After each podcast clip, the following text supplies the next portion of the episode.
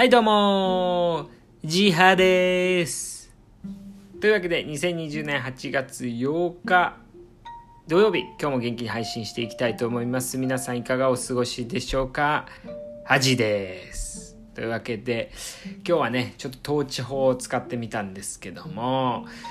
えー、今日もね、暑かったですね。もう連日ね、32度ぐらいね、なってますよね。まあでも、まあ、8月ですからね、当たり前っちゃ当たり前なんですけど、まあ今年はね、やっぱ雨が降ってる期間はね、まあ、梅雨が長かったのでね、もうやっと夏が来たかっていう形なんですけど、なかなかね、GoTo キャンペーンが出ているからといってね、あんまりこう東京の人たちは、まあいろんなとこにはあんまりこう出歩けないかなとは思いますよね。特に医療関係者とかはねなかなか行けないかなと思いますよね。えー、最近こうテレビでねあの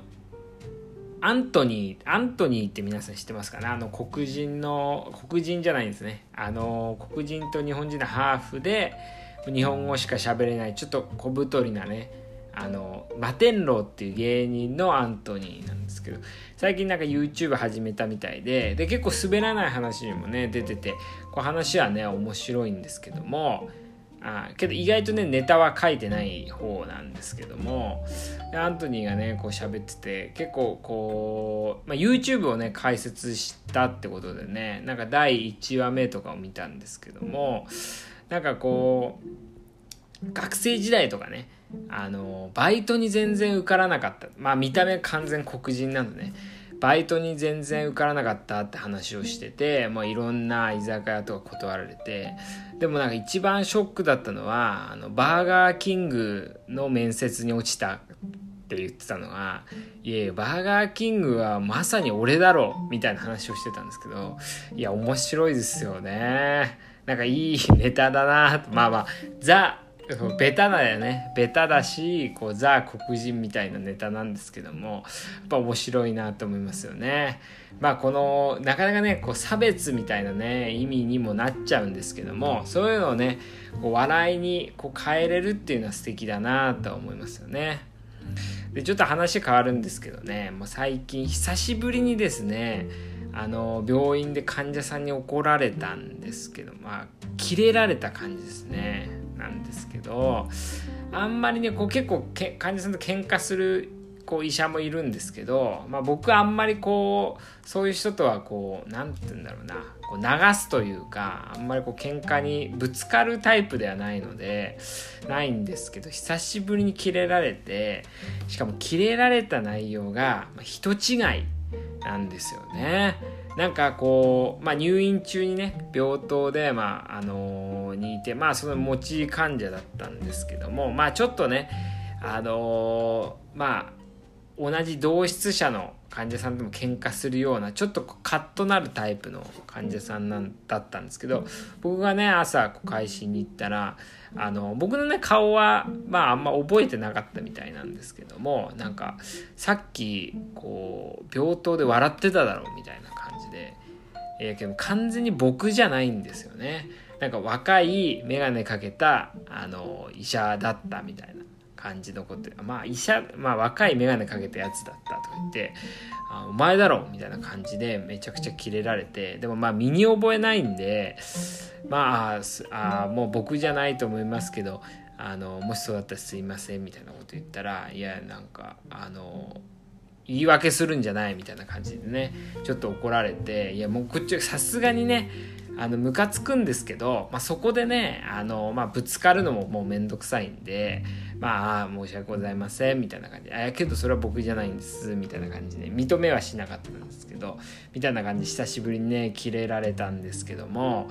まあ、僕ねあのまあ結構糖尿病内科なのであの糖尿病の方結構癖ある人が多くて結構僕の同期とかも患者さんと喧嘩してたりするんですけどもいやちょっとね今回の内容はあんまりこう何て言うのね腑に落ちないというかね、まあ、人違いっていうことだったんですけども、まあ、結構ね人違い僕ねあの背ちっちゃくて眼鏡かけてたら大体僕だと思われるみたいで前もなんか後輩に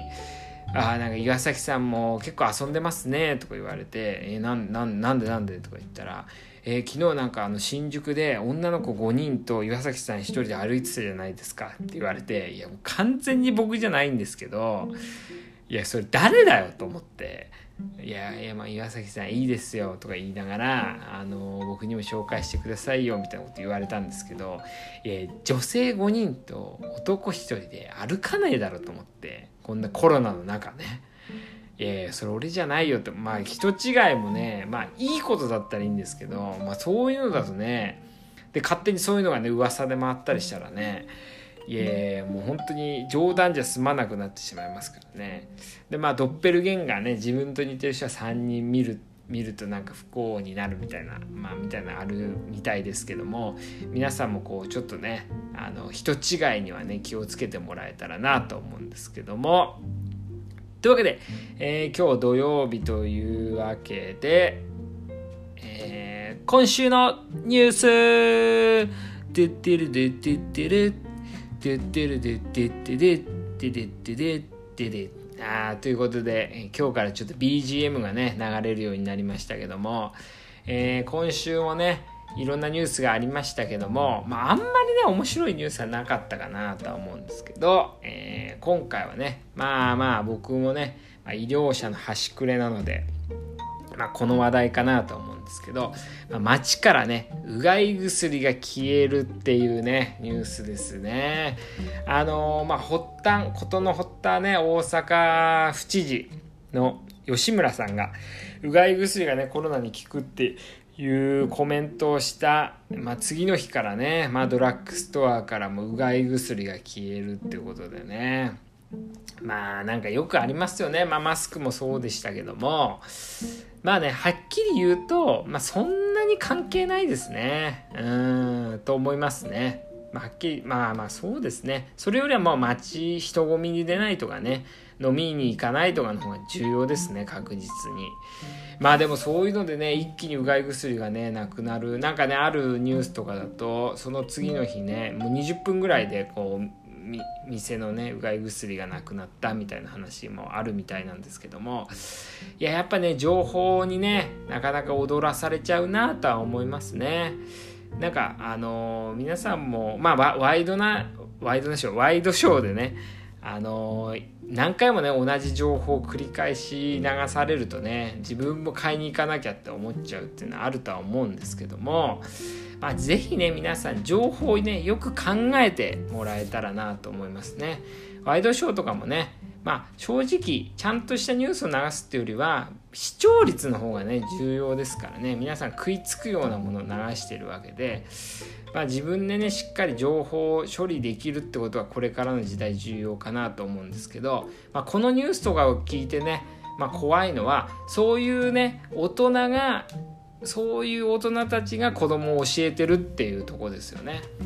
まあ、今のね子供たちの方が、まあ、もうさらにさらに情報がねこう乱立する世界で生きなきゃいけないわけなんですけどもその中でちゃんとね取捨選択情報を集めやすくはなるんですけど、まあ、取捨選択したりね編集したりする能力が必要になるんですけどもやっぱそれができない大人が、まあ、子供をね教えてるっていうのはちょっと怖いかなと思いますよね。でもこれはあのー、このねニュースが出てからまあ院内、まあ、うちの病院内でもそのうがい薬を処方するねあのーが圧倒的に増えたらしいんですよ。でなんか病院側も一応危惧してねあんまりこう出さないようにっていうのを言ってるんですけどもなんか調べてみたところそのい、まあ、院内の人が自分に処方してる場合が多かったっていうことでだからまあ医者か分かんないですけどこう院内の人がねこう処方してもらったりしてることが多かったらしいんですよね。だからこう医療者でもねそういう情報に踊らされちゃうってことなんですよね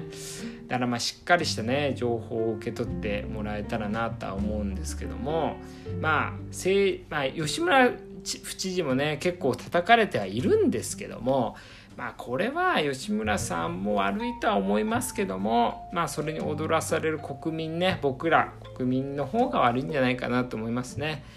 まあ、政治をねよくもっと政治家ちゃんとしろって言いますけども政治は国民の民度を表してるっていうんでねダメな政治家が多いなって思うってことはね国民の民度がまあ今はそれぐらいなんだなって思ってもらえればねいいかなとは思いますね。まあ皆さんこう情報をねあの取るときやっぱ優先順位をねしっかりあの把握してもらえたらなと。もちろんねうがい薬するっていうのは悪くないんですけどもうがい薬をするってことよりもまあ人の前に出ないとかね満員電車に乗らないとかあの飲み屋に夜行かないとかねその風俗とかね夜の街に行かないとかをした後にねすることですからね。こうそれもしないでねうがい薬まあ、うがい薬をしてるから夜の街に飲みに行っていいみたいなねことではないですからねあの皆さんこう優先順位をねしっかりつけれるようになってほしいなと思います。というわけで、えー、今日は、まあ、この辺ですかね。まあ、あの、うがい薬の話とか、まあ、人違いのね、話をさせていただきました。まあ、明日は休みなので、皆さん、しっかりね、体調を管理してもらえたらなと思います。では、¡Ay, sí!